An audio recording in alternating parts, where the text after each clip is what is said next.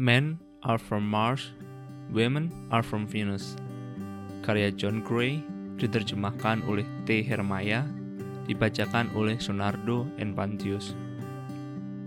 Bab 4 Judul Bagaimana memotivasi lawan jenis Berabad-abad sebelum penduduk Mars dan Venus berkumpul bersama, mereka sangat bahagia hidup di dunia masing-masing. Kemudian, pada suatu hari, segalanya berubah. Penduduk Mars dan Venus di planet masing-masing tiba-tiba menjadi murung. Tapi justru kemurungan inilah yang akhirnya mendorong mereka untuk berkumpul bersama. Dengan memahami rahasia-rahasia perubahan mereka, kita jadi menyadari bahwa pria dan wanita termotivasi dengan cara-cara yang berbeda. Kesadaran baru ini akan membantu Anda dalam memberikan dukungan kepada pasangan Anda maupun dalam memperoleh dukungan yang Anda butuhkan pada saat-saat berat dan sulit. Marilah kita menengok ke masa lalu dan berpura-pura menyaksikan apa yang terjadi. Kala penduduk Mars mengalami kemurungan, semua penghuni planet meninggalkan kota-kota besar dan masuk ke gua-gua untuk jangka waktu yang lama. Mereka terkurung dan tak dapat keluar sampai pada suatu hari seorang penduduk Mars tiba-tiba melihat penduduk Venus yang cantik-cantik melalui teleskopnya. Dengan cepat, ia meminjamkan teleskopnya pada yang lain.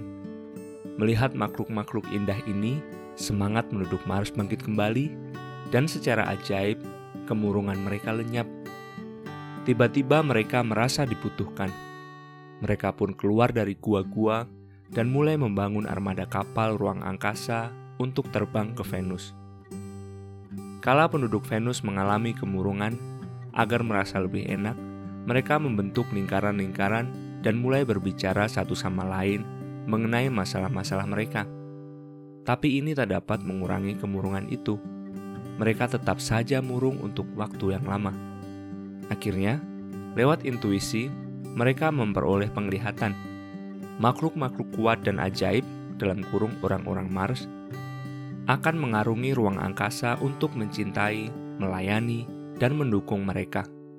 Tiba-tiba mereka merasa dicintai. Sewaktu berbagi cerita tentang penglihatan ini, kemurungan mereka lenyap, dan dengan gembira mereka mempersiapkan kedatangan orang-orang Mars itu. Rahasia-rahasia memberi semangat ini masih berlaku kaum pria jadi termotivasi dan bersemangat kala mereka merasa dibutuhkan. Apabila seorang pria tidak merasa dibutuhkan dalam suatu hubungan, lambat laun ia menjadi pasif dan kurang gairah. Hari demi hari makin sedikit yang diberikannya dalam hubungan tersebut. Sebaliknya, bila ia dipercaya untuk melakukan yang terbaik demi memenuhi kebutuhan-kebutuhan si wanita dan usaha-usahanya dihargai, pria itu jadi bersemangat dan bisa memberi lebih banyak. Sebagaimana halnya penduduk Venus, kaum wanita merasa termotivasi dan bersemangat bila mereka merasa dicintai. Jika seorang wanita tidak merasa dicintai dalam suatu hubungan, lambat laun ia merasa bertanggung jawab secara terpaksa dan kelelahan karena memberi terlampau banyak. Sebaliknya, apabila ia merasa dicintai dan dihormati, ia akan puas dan bisa memberi lebih banyak. Bila pria mencintai wanita, pria yang sedang jatuh cinta pada wanita sama halnya dengan saat penduduk Mars pertama kali menemukan orang-orang Venus. Karena terkungkung di dalam guanya dan tak dapat menemukan sumber kemurungannya, pria itu menjelajahi langit lewat teleskopnya. Bagi disengat halilintar, dalam sekejap hidupnya berubah untuk selamanya. Melalui teleskopnya, ia melihat pemandangan yang dilukiskannya sebagai keindahan dan keanggunan menakjubkan. Ia telah menemukan orang-orang Venus. Tubuhnya terbakar nyala api. Sewaktu mengamati penduduk Venus untuk pertama kalinya dalam hidupnya, ia mulai memperhatikan orang lain selain dirinya sendiri. Dari sekilas pandang, hidupnya mempunyai makna baru, kemurungannya lenyap. Penduduk Mars mempunyai falsafah menang atau kalah. Saya ingin menang, dan saya tak peduli Anda kalah. Selama masing-masing penduduk Mars mengurus dirinya sendiri, rumus ini dapat diterapkan dengan baik. Rumus itu telah berlaku selama berabad-abad, tapi sekarang perlu diubah. Memberi, terutama kepada diri sendiri, tidak lagi terasa memuaskan. Jatuh cinta membuat mereka ingin orang-orang Venus menang sebagaimana diri mereka sendiri. Dalam kebanyakan olahraga sekarang ini, kita dapat menyaksikan pengaruh aturan permainan penduduk Mars. Misalnya, dalam tenis, saya bukan saja ingin menang, tapi juga mencoba membuat teman saya kalah dengan mempersulitnya mengembalikan pukulan-pukulan saya. Saya suka menang, sekalipun teman saya kalah. Kebanyakan sikap orang Mars ini dapat kita lihat dalam kehidupan tapi sikap menang atau kalah ini jadi berbahaya dalam hubungan-hubungan dewasa kita. Kalau saya berusaha memuaskan kebutuhan-kebutuhan saya sendiri dengan mengorbankan pasangan saya, kami pasti akan mengalami ketidakbahagiaan, kebencian, dan perselisihan. Rahasia menjalin hubungan yang sukses adalah kedua orang dalam pasangan harus sama-sama menang. Perbedaan-perbedaan itu menarik. Setelah penduduk Mars pertama jatuh cinta, ia mulai membuat teleskop bagi sesama penduduk Mars lainnya. Dengan sangat cepat, mereka semua bebas dari kemurungan. Mereka pun mulai merasakan cinta bagi penduduk-penduduk Venus. Mereka mulai menaruh perhatian pada orang-orang Venus, seperti halnya terhadap diri mereka sendiri. Orang-orang Venus yang cantik dan aneh itu merupakan daya tarik penuh rahasia bagi penduduk Mars. Perbedaan-perbedaan mereka sangat menarik penduduk Mars. Penduduk Mars keras, sedangkan penduduk Venus lembut. Penduduk Mars runcing, penduduk Venus bulat. Orang-orang Mars dingin, penduduk Venus hangat. Secara ajaib dan sempurna, perbedaan-perbedaan ini tampaknya saling melengkapi. Lewat bahasa isyarat, orang-orang Venus menyampaikan dengan jelas dan keras, "Kami membutuhkan engkau. Kekuatan dan kegagahanmu dapat memberikan kepuasan besar bagi kami, memenuhi kekosongan mendalam pada diri kami. Bersama-sama, kita dapat hidup sangat bahagia." Undangan ini mendorong dan memberi semangat kepada orang-orang Mars banyak wanita secara naluriah mengetahui bagaimana menyampaikan pesan ini. Pada permulaan suatu hubungan, si wanita memberikan tatapan singkat pada si pria yang mengatakan, "Kaulah yang dapat membuatku bahagia." Dengan cara halus ini, ia memulai hubungan mereka. Tatapan ini mendorong si pria untuk maju lebih dekat. Pandangan tersebut memberi daya pada pria untuk mengatasi ketakutan-ketakutannya dalam menjalani hubungan. Sayangnya, setelah hubungan terjalin dan kesulitan-kesulitan mulai muncul, si wanita tidak tahu betapa masih pentingnya pesan itu bagi pria, dan ia lupa menyampaikannya. Penduduk Mars sangat termotivasi oleh kemungkinan membuat perbedaan di Venus. Bangsa Mars bergerak menuju suatu evolusi tingkat baru mereka tidak lagi puas dengan sekadar membuktikan diri serta mengembangkan kemampuan mereka sendiri. Mereka ingin menggunakan kemampuan serta keterampilan mereka untuk melayani orang-orang lain, terutama orang-orang Venus. Mereka mulai mengembangkan falsafah baru, falsafah sama-sama menang. Mereka menginginkan dunia di mana setiap orang mencintai diri sendiri serta mencintai orang-orang lain Cinta memotivasi orang-orang Mars. Penduduk Mars mulai membangun armada serta kapal ruang angkasa untuk membawa mereka mengarungi langit menuju Venus. Belum pernah mereka merasa begitu bergairah. Setelah melihat sekilas penduduk Venus, untuk pertama kali dalam sejarah, tumbuh perasaan tidak mementingkan diri sendiri. Begitu pula halnya bila seorang pria jatuh cinta ia termotivasi untuk menjadi yang terbaik agar dapat melayani orang-orang lain. Kala hatinya terbuka, ia merasa begitu percaya diri. sehingga mampu membuat perubahan-perubahan. Kalau diberi peluang untuk membuktikan kemampuannya, ia dapat menampilkan dirinya yang terbaik. Tapi, bila merasa tidak dapat berhasil, ia akan mundur kembali ke cara-cara lamanya yang egois. Saat pria jatuh cinta, ia mulai menaruh perhatian terhadap orang lain, sama seperti terhadap dirinya sendiri. Tiba-tiba, ia dilepaskan dari rantai-rantai pengikat untuk bermotivasi hanya bagi dirinya sendiri. Ia jadi bebas memberi kepada orang lain, bukan untuk keuntungan pribadi, melainkan karena cinta. Kepuasan pasangannya menjadi kepuasannya sendiri. Ia dapat dengan mudah menanggung kesulitan apa pun untuk membuat pasangannya bahagia, sebab kebahagiaan pasangannya membuat si pria bahagia pula. Perjuangannya menjadi lebih mudah, semangatnya terpompa untuk tujuan yang lebih mulia. Semasa muda, ia dapat puas hanya dengan melayani dirinya sendiri, tetapi setelah dewasa, pemuasan diri tidak lagi mencukupi. Untuk mendapat kepuasan, ia harus mulai menghayati hidup yang dimotivasi oleh cinta. Dorongan untuk memberi secara bebas dan tanpa pamrih akan membebaskannya dari kelembaman pemuasan diri yang kosong akan cinta terhadap orang-orang lain.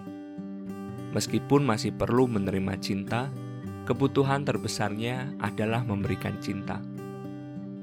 Kebanyakan pria bukan saja ingin memberikan cinta, melainkan sangat ingin merasakannya.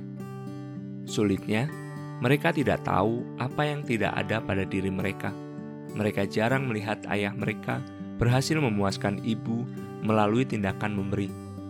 Akibatnya, mereka tidak tahu bahwa sumber kepuasan bagi pria dapat diperoleh dari tindakan memberi. Saat hubungan-hubungan yang dijalaninya gagal, ia menjadi murung dan terkurung di dalam guanya. Ia berhenti mencintai dan tidak tahu mengapa ia begitu murung. Pada saat-saat demikian, ia menarik diri dari hubungan-hubungan atau keakraban dan tetap mengurung diri di guanya. Ia bertanya-tanya apa tujuan semuanya ini dan mengapa ia harus merisaukannya. Ia tidak tahu bahwa ia berhenti mencintai karena ia tidak merasa dibutuhkan. Ia tidak menyadari bahwa bila ada seseorang yang membutuhkan dirinya, ia dapat melepaskan kemurungannya dan bersemangat lagi. Bila pria merasa dirinya tidak membuat perbedaan positif dalam kehidupan seseorang lain, sulit baginya untuk terus mempertahankan hidupnya dan hubungan-hubungannya. Sulit baginya untuk merasa termotivasi bila dirinya tidak dibutuhkan Agar jadi bergairah lagi, ia harus merasa dihargai, dipercaya, dan diterima. Tidak dibutuhkan berarti kematian perlahan-lahan bagi pria. Bila wanita mencintai pria, wanita yang sedang jatuh cinta pada pria sama halnya dengan saat penduduk Venus yang pertama yakin bahwa orang-orang Mars itu akan datang. Ia memimpikan sebuah armada kapal ruang angkasa akan mendarat dari langit dan orang-orang Mars yang kuat serta penuh kasih sayang akan muncul. Makhluk-makhluk ini tidak membutuhkan pelayanan, sebaliknya malah ingin memelihara dan merawat orang-orang Venus. Orang-orang Mars ini penuh dedikasi dan diilhami oleh keindahan serta kebudayaan penduduk Venus. Penduduk Mars mengakui bahwa kekuatan dan keahlian mereka tidak ada artinya tanpa seseorang untuk dilayani. Makhluk-makhluk gagah dan mengagumkan ini telah menemukan kelegaan dan inspirasi dalam janji untuk melayani, menyenangkan, dan memuaskan penduduk Venus. Betapa ajaibnya! Penduduk Venus lain mempunyai impian serupa dan segera keluar dari kemurungan-kemurungan mereka. Perubahan ini terjadi karena mereka yakin bantuan akan segera datang sebab orang-orang Mars akan tiba. Penduduk Venus mengalami kemurungan karena mereka merasa terkucil dan sendirian. Agar dapat keluar dari kemurungan, mereka perlu merasa bahwa bantuan yang penuh kasih sedang dalam perjalanan. Kebanyakan pria tidak begitu menyadari betapa pentingnya bagi wanita untuk merasakan dukungan orang-orang yang mencintainya. Wanita bahagia bila yakin kebutuhan-kebutuhannya akan dipenuhi. Yang paling dibutuhkan wanita yang sedang marah, kalut, bingung, kelelahan, atau putus asa adalah kesetia kawanan. Wanita perlu merasa dirinya tidak sendirian. Ia perlu merasa dicintai dan dihargai. Simpati, pengertian, penegasan, dan rasa sepenanggungan sangat menolong wanita untuk lebih mudah menerima dan menghargai dukungan pria. Kaum pria tidak menyadari hal ini, sebab naluri-naluri Mars mereka mengatakan bahwa lebih baik sendirian bila sedang kecewa. Apabila si wanita sedang kecewa, terdorong oleh rasa hormat, si pria akan membiarkan wanita itu sendirian. Kalaupun ia mendampingi si wanita, ia akan memperburuk keadaan dengan berusaha memecahkan kesulitan-kesulitan wanita itu. Secara naluriah, pria tidak menyadari betapa penting berdekatan, keakraban, dan berbagi rasa bagi wanita. Yang paling dibutuhkan si wanita adalah orang-orang yang bisa mendengarkannya. Dengan berbagi perasaan, wanita mulai ingat bahwa dirinya layak dicintai dan kebutuhan-kebutuhannya akan dipuaskan.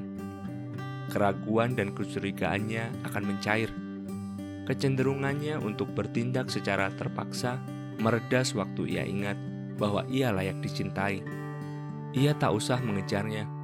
Ia dapat santai memberi sedikit dan menerima lebih banyak. Ia layak memperolehnya. Terlalu banyak memberi terasa melelahkan. Untuk mengatasi kemurungan mereka, penduduk Venus sibuk berbagi perasaan dan membicarakan mengenai kesulitan-kesulitan mereka. Sewaktu berbicara, mereka menemukan penyebab kemurungan tersebut. Mereka bosan memberi terlampau banyak sepanjang waktu. Mereka enggan terus-menerus merasa bertanggung jawab satu sama lain. Mereka ingin beristirahat dan diperhatikan sejenak. Mereka bosan berbagi segala sesuatu dengan orang-orang lain. Mereka ingin diistimewakan dan memiliki hal-hal untuk diri sendiri. Mereka tidak lagi puas menjadi martir-martir dan hidup demi orang-orang lain. Di Venus, mereka hidup dengan falsafah kalah atau menang. Aku mengalah agar kau bisa menang. Selama setiap orang berkorban demi orang-orang lain, semua orang berkecukupan.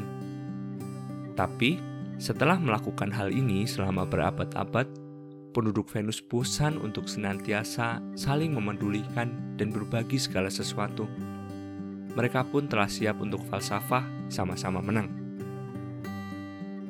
Banyak wanita sekarang ini juga telah bosan memberi terus. Mereka menghendaki waktu istirahat, waktu untuk menjajaki diri sendiri, waktu untuk mengurus diri sendiri terlebih dahulu. Mereka menginginkan seseorang untuk memberikan dukungan emosional, seseorang yang tidak harus mereka urus. Orang-orang Mars cocok sekali dengan hal ini. Pada tahap ini, penduduk Mars sedang belajar untuk memberi, sementara penduduk Venus sudah siap belajar tentang bagaimana menerima. Setelah berabad-abad, penduduk Venus dan Mars mencapai suatu tahap penting dalam evolusi mereka. Penduduk Venus perlu belajar cara menerima, sementara penduduk Mars harus belajar cara memberi. Perubahan yang sama ini lazimnya berlangsung pada kaum pria dan wanita sewaktu mereka dewasa. Pada masa-masa mudanya, si wanita jauh lebih bersedia untuk berkorban dan membentuk dirinya menurut kebutuhan-kebutuhan pasangannya.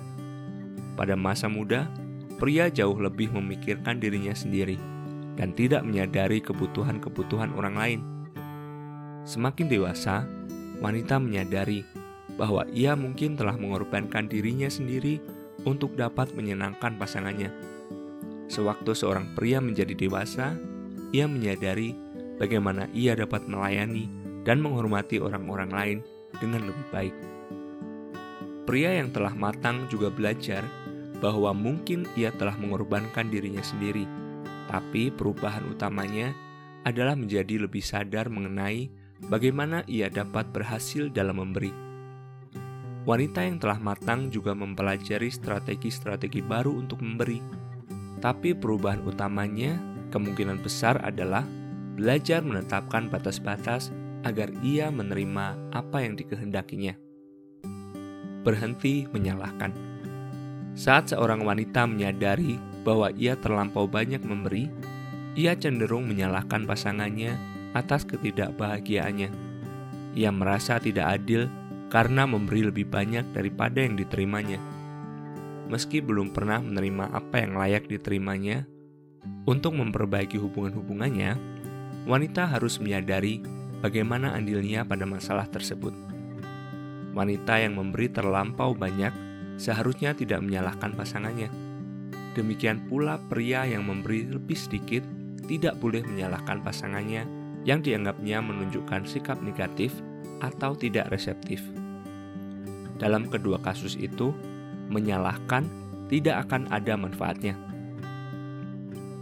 Pengertian, kepercayaan, kasih sayang, penerimaan, dan dukungan merupakan pemecahannya, bukan menyalahkan pasangan kita.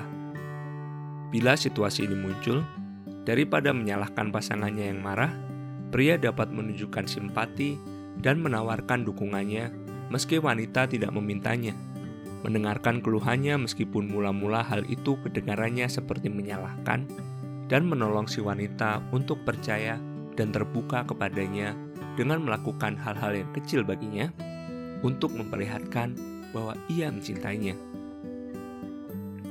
Daripada menyalahkan seorang pria karena kurang memberi, wanita dapat menerima dan mengampuni kekurangan-kekurangan pasangannya, terutama ketika pasangannya mengecewakannya. Wanita seharusnya percaya bahwa si pria sebenarnya ingin memberi lebih banyak, meski ia tidak menawarkan dukungannya, dan pria ini mesti didorong untuk memberi lebih banyak dengan menghargai apa yang sudah diberikannya dan dengan terus memintanya memberikan dukungan. Menentukan dan menghargai batas-batas. Tetapi yang paling penting, wanita perlu memahami batas-batas tentang apa yang dapat diberikannya tanpa merasa kesal pada pasangannya. Daripada mengharapkan pasangannya menyamakan perolehannya, si wanita harus menjaganya tetap sama dengan mengatur berapa banyak yang disumbangkannya. Marilah kita tinjau sebuah contoh. Wandi berusia 39 tahun dan istrinya Reni berusia 41 tahun ketika mereka datang minta bimbingan. Reni ingin bercerai. Ia mengeluh telah memberi lebih banyak daripada suaminya selama 12 tahun dan ia tidak tahan lagi. Reni menyalahkan Wandi karena tidak bersemangat, egois, suka menguasai, dan tidak romantis. Reni berkata, tak ada lagi yang dapat diberikannya dan ia ingin berpisah. Wandi meyakinkan Reni untuk datang ke terapi ini, tapi Reni ragu-ragu. Dalam periode enam bulan, mereka sanggup menjalani tiga langkah guna menyembuhkan hubungan itu. Sekarang, mereka tetap menikah dan berbahagia dengan ketiga anaknya. Langkah satu, Motivasi Saya menjelaskan kepada Wandi bahwa istrinya mengalami kekesalan hati yang menumpuk selama 12 tahun. Jika ingin menyelamatkan pernikahannya, Wandi harus banyak mendengarkan istrinya agar ia terdorong untuk menyelamatkan pernikahan mereka. Selama enam pertemuan bersama yang pertama, saya mendorong Reni untuk membagi perasaannya dan menolong Wandi dengan sabar agar memahami perasaan-perasaan negatif istrinya. Ini merupakan bagian terberat dalam proses penyembuhan mereka. Sewaktu Wandi mulai sungguh-sungguh mendengarkan penderitaan dan kebutuhan-kebutuhan istrinya yang tidak terpuaskan, ia jadi semakin terdorong dan yakin bahwa ia dapat melakukan perubahan-perubahan yang perlu untuk membina hubungan yang penuh cinta. Sebelum dapat terdorong untuk menyelamatkan hubungan mereka, Reni perlu didengarkan dan perlu merasa bahwa Wandi mengiakan perasaan-perasaannya. Ini merupakan langkah pertama. Setelah Reni merasa dipahami, mereka sanggup melangkah ke tahap berikutnya. Langkah kedua, tanggung jawab. Langkah kedua adalah memikul tanggung jawab. Wandi harus memikul tanggung jawab karena tidak mendukung istrinya. Sementara Reni harus memikul tanggung jawab karena tidak menetapkan batas-batas. Wandi minta maaf karena sikap-sikapnya yang menyakitkan hati istrinya.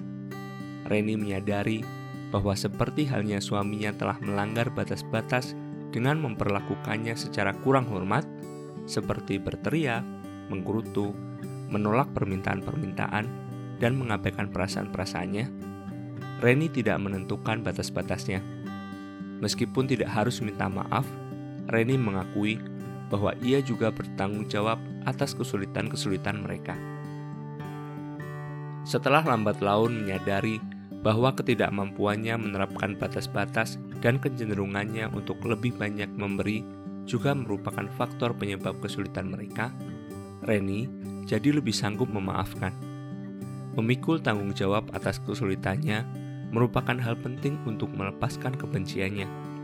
Dengan cara ini, mereka berdua terdorong untuk mempelajari cara-cara saling mendukung baru dengan cara menghormati batas-batas. Langkah ketiga, latihan. Wandi terutama perlu mempelajari bagaimana menghormati batas-batas istrinya, sementara Reni perlu mempelajari bagaimana menentukan batas-batas itu. Mereka berdua perlu belajar bagaimana mengungkapkan perasaan-perasaan sejujurnya secara hormat.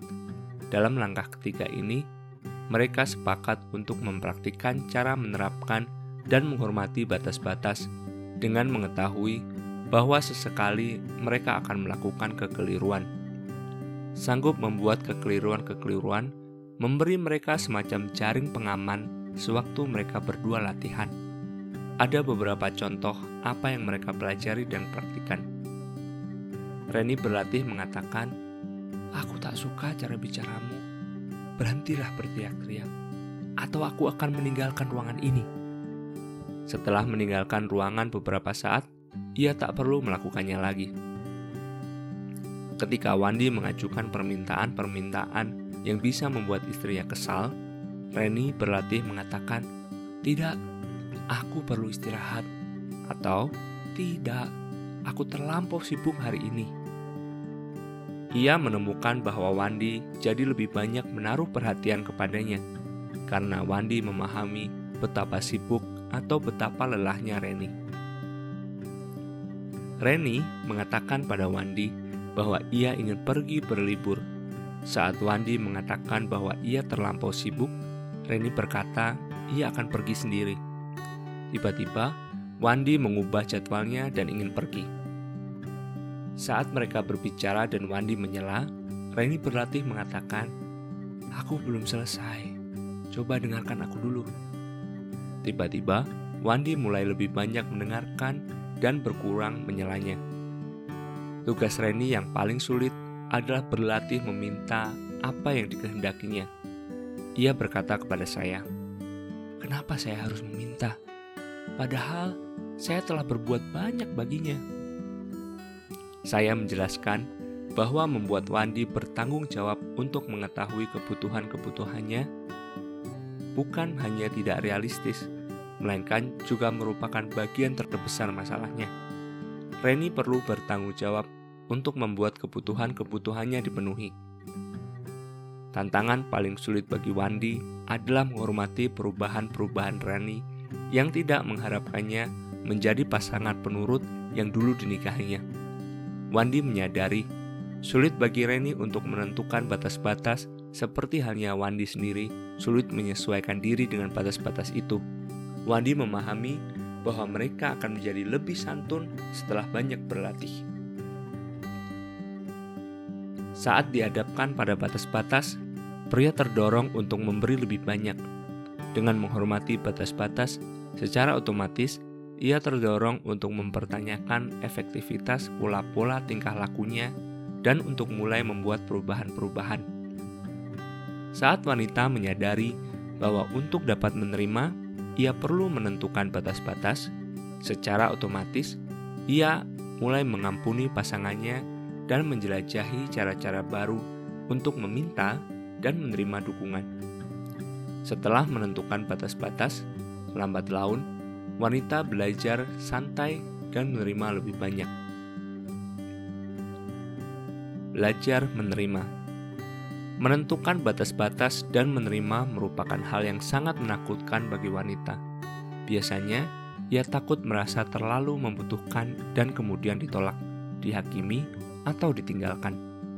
Ketiga hal itu amat menyakitkan, sebab jauh di alam bawah sadarnya, ia mempunyai keyakinan keliru bahwa tidak layak menerima lebih banyak.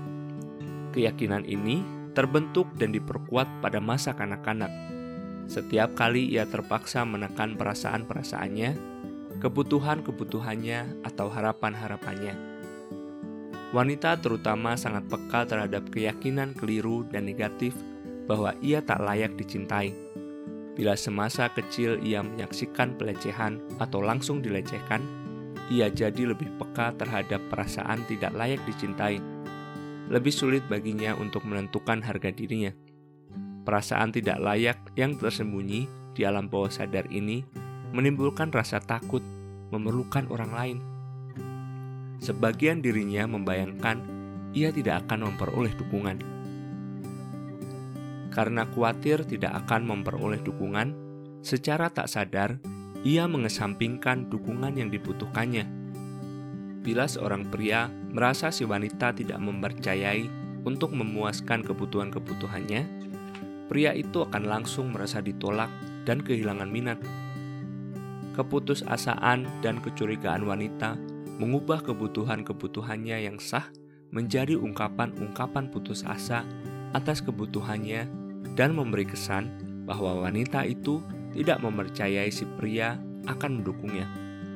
Anehnya, kaum pria terutama terdorong kalau dibutuhkan, tapi kehilangan minat melihat kesengsaraan.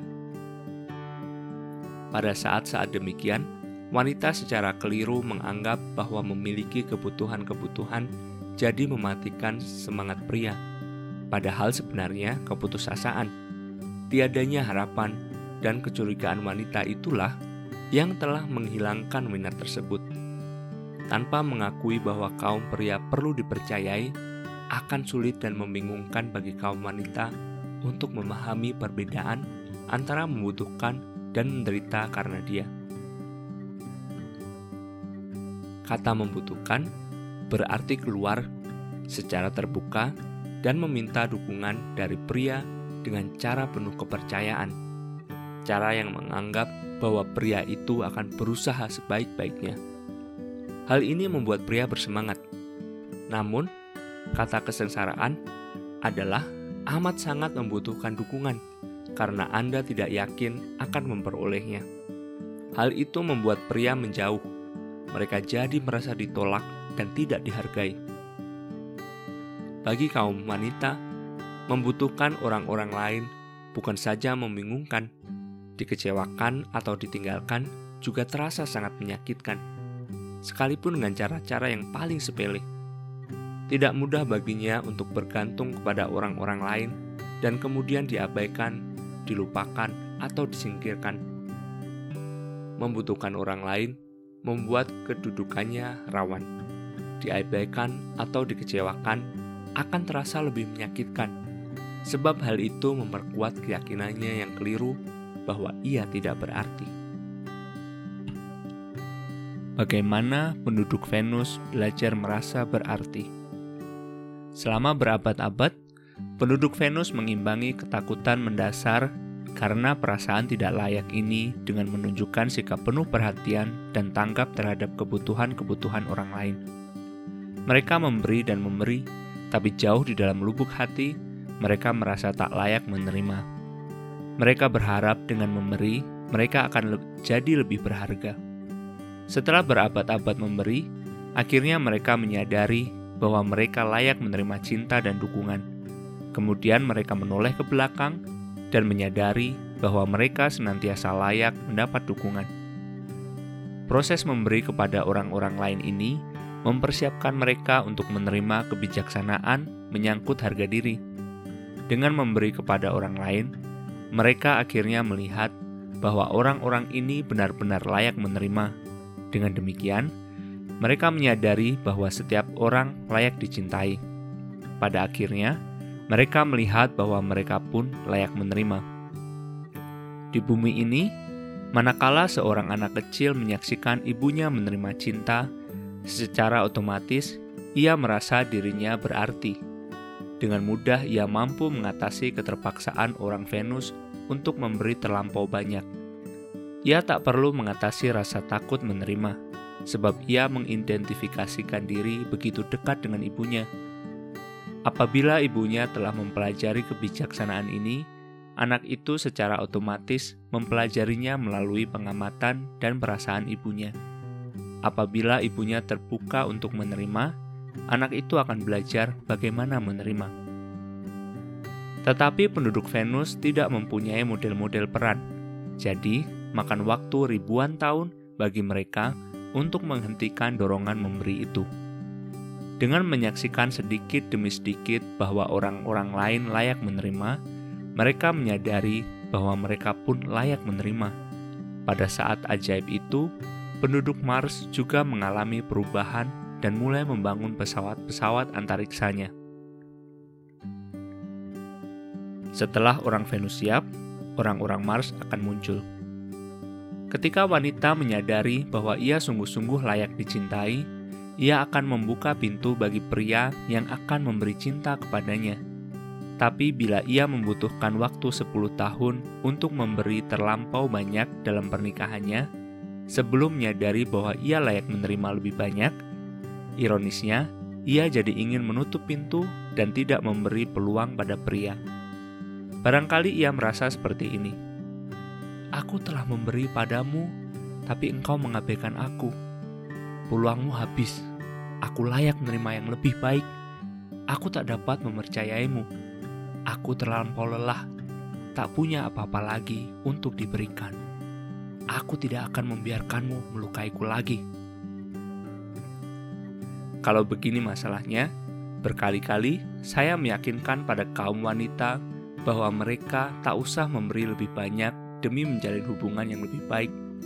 Pasangan mereka sesungguhnya akan memberi lebih banyak apabila mereka mengurangi memberi.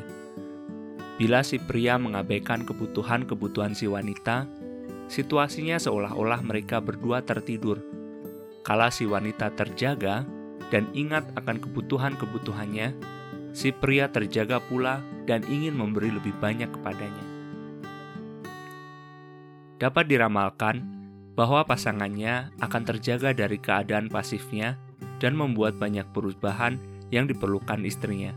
Bila istrinya tidak lagi memberi terlampau banyak karena ia merasa dirinya layak, suaminya akan keluar dari guanya dan mulai membangun kapal-kapal ruang angkasa untuk datang dan membuatnya bahagia. Barangkali ia perlu waktu agak lama untuk belajar memberi lebih banyak kepada istrinya. Tapi langkah terpenting telah diambil. Ia sadar bahwa ia telah mengabaikan istrinya dan ingin berubah. Hal itu juga berlaku sebaliknya. Biasanya, bila pria menyadari bahwa ia tidak bahagia dan ingin memperoleh lebih banyak kemesraan dan cinta dalam kehidupannya, istrinya tiba-tiba mulai terbuka dan mencintainya lagi. Dinding-dinding kebencian mulai mencair dan cinta kembali hidup. Kalau selama ini ada banyak kealpaan, barangkali perlu waktu sejenak untuk menyembuhkan semua kebencian yang tertimbun. Tapi hal itu mungkin terjadi. Dalam bab 11, saya akan membahas teknik-teknik mudah dan praktis untuk menyembuhkan kebencian-kebencian ini. Seringkali saat satu pihak melakukan perubahan positif, pasangannya akan berubah pula. Kejadian yang dapat diramalkan ini merupakan salah satu hal ajaib mengenai kehidupan. Saat muridnya siap, sang guru muncul. Saat pertanyaan diajukan, jawabannya datang. Saat kita benar-benar siap menerima, apa yang kita butuhkan akan tersedia. Ketika penduduk Venus siap menerima, orang-orang Mars siap memberi. Belajar memberi. Yang paling ditakuti pria adalah bahwa ia tidak cukup baik atau tidak kompeten. Ia mengimbangi ketakutan ini dengan memusatkan perhatian untuk meningkatkan kemampuan dan kompetensinya. Sukses prestasi, dan efisiensi menjadi yang paling utama dalam hidupnya. Sebelum menemukan penduduk Venus, perhatian penduduk Mars begitu terfokus pada sifat-sifat ini, sehingga mereka tidak memperhatikan apa pun atau siapa pun. Pria tampak paling tidak menaruh kasih saat ia ketakutan. Seperti halnya kaum wanita takut menerima, kaum pria takut memberi. Menawarkan dirinya dengan memberi kepada orang-orang lain berarti menghadapi risiko kegagalan, dikoreksi, dan ditolak. Akibat-akibat ini sangat menyakitkan, sebab jauh di alam bawah sadarnya, pria mempunyai keyakinan keliru bahwa ia tidak cukup baik. Keyakinan ini dibentuk dan diperkuat pada masa kanak-kanak. Setiap kali ia merasa diharapkan untuk bertindak lebih baik. Manakala prestasi-prestasinya tidak diperhatikan atau tidak dihargai, Jauh di alam bawah sadarnya, ia mulai membentuk keyakinan keliru bahwa ia tidak cukup baik. Pria amat rawan terhadap keyakinan keliru ini. Keyakinan tersebut menimbulkan rasa takut gagal di dalam dirinya. Ia ingin memberi, tapi khawatir akan gagal. Jadi, ia tidak mencoba. Apabila ketakutan terbesarnya adalah rasa tak mampu, tentunya ia akan menghindari setiap risiko yang tak perlu. Anehnya, bila pria sungguh-sungguh mencintai, rasa takut gagal ini meningkat, dan ia semakin sedikit memberi. Untuk mencegah kegagalan, ia berhenti memberi kepada orang-orang yang paling ingin diberinya. Bila pria merasa tidak aman, kemungkinan ia akan mengimbanginya dengan tidak memperhatikan orang lain kecuali dirinya sendiri. Tanggapan defensifnya yang paling otomatis adalah mengatakan, "Aku tak peduli." Karena alasan inilah, penduduk Mars tidak mau terlampau banyak merasakan atau memperhatikan orang-orang lain. Dengan meraih sukses dan kekuasaan, mereka akhirnya menyadari bahwa mereka cukup baik dan cukup berhasil dalam memberi. Kemudian, mereka menemukan penduduk Venus Meskipun mereka senantiasa sudah cukup baik, proses membuktikan kekuasaan itu telah mempersiapkan mereka untuk menerima kebijaksanaan mengenai harga diri. Dengan meraih sukses dan kemudian menoleh ke belakang, mereka menyadari bahwa setiap kegagalan itu diperlukan untuk mencapai keberhasilan-keberhasilan di kemudian hari. Setiap kesalahan telah memberi pelajaran berharga yang sangat diperlukan untuk mencapai sasaran-sasaran mereka. Dengan demikian, mereka menyadari bahwa mereka senantiasa telah cukup baik. Membuat kesalahan boleh saja. Langkah pertama bagi pria untuk belajar memberi lebih banyak adalah menyadari bahwa boleh-boleh saja melakukan kekeliruan dan boleh-boleh saja gagal, dan bahwa ia tak harus mempunyai semua jawaban. Saya ingat kisah seorang wanita yang mengeluh bahwa pasangannya tak mau mengikat diri dalam pernikahan. Si wanita menganggap si pria tidak sungguh-sungguh mencintainya. Tapi pada suatu hari, wanita itu kebetulan berkata bahwa ia merasa sangat senang bersamanya. Walau seandainya mereka miskin, ia tetap ingin bersama pria itu. Keesokan harinya, pria itu melamarnya. Pria tersebut membutuhkan penerimaan dan dorongan bahwa ia cukup baik bagi si wanita. Setelah itu, barulah ia dapat merasakan betapa besar cintanya bagi wanita itu. Orang-orang Mars pun memerlukan cinta. Seperti halnya wanita peka terhadap perasaan ditolak apabila ia tidak memperoleh perhatian yang dibutuhkannya, pria pun peka terhadap perasaan bahwa mereka gagal manakala seorang wanita berbicara mengenai kesulitan-kesulitannya. Itulah sebabnya begitu berat baginya untuk mendengarkan kadang-kadang. Pria ingin menjadi pahlawan bagi wanita. Bila wanita kecewa atau tidak suka akan sesuatu, pria merasa dirinya gagal. Ketidakbahagiaan si wanita menegaskan ketakutan pria yang paling dalam bahwa dirinya tidak cukup baik. Banyak wanita sekarang ini tidak menyadari betapa rawannya pria dan betapa mereka pun sangat mendambakan cinta. Cinta menolongnya untuk mengetahui bahwa ia cukup mampu memuaskan orang-orang lain. Seorang pemuda yang menyaksikan ayahnya berhasil memuaskan ibunya bisa memulai hubungan-hubungan sebagai orang dewasa dengan keyakinan langka bahwa ia dapat memuaskan pasangannya. Ia tidak takut akan ikatan, sebab ia tahu ia dapat memberi. Ia juga tahu bahwa bila ia tidak dapat memberi, ia masih berharga dan masih layak mendapat cinta serta penghargaan karena telah berusaha sebaik-baiknya. Ia tidak menyalahkan dirinya sendiri, sebab ia tahu ia tidak sempurna dan bahwa ia senantiasa berusaha sebaik mungkin dan usaha terbaiknya itu sudah cukup. Ia sanggup meminta maaf atas kesalahannya karena ia mengharapkan pengampunan, cinta, dan penghargaan atas usaha maksimalnya. Ia tahu setiap orang bisa berbuat salah. Ia menyaksikan ayahnya melakukan kesalahan dan tetap mencintai dirinya. Ia melihat ibunya mencintai dan mengampuni kesalahan-kesalahan ayahnya. Ia merasakan kepercayaan dan dorongan ibunya, meski kadang-kadang ayahnya mengecewakan ibunya. Banyak pria tidak mempunyai model-model peran yang sukses, sementara mereka tumbuh dewasa. Bagi mereka, mempertahankan cinta, menikah, dan membina keluarga sama sulitnya dengan menerbangkan pesawat jumbo tanpa latihan apa pun. Mungkin ia dapat tinggal landas, tapi ia pasti akan jatuh. Sulit untuk terus terbang bila pernah menjatuhkan pesawat itu beberapa kali, atau bila pernah menyaksikan ayah Anda jatuh dan hancur.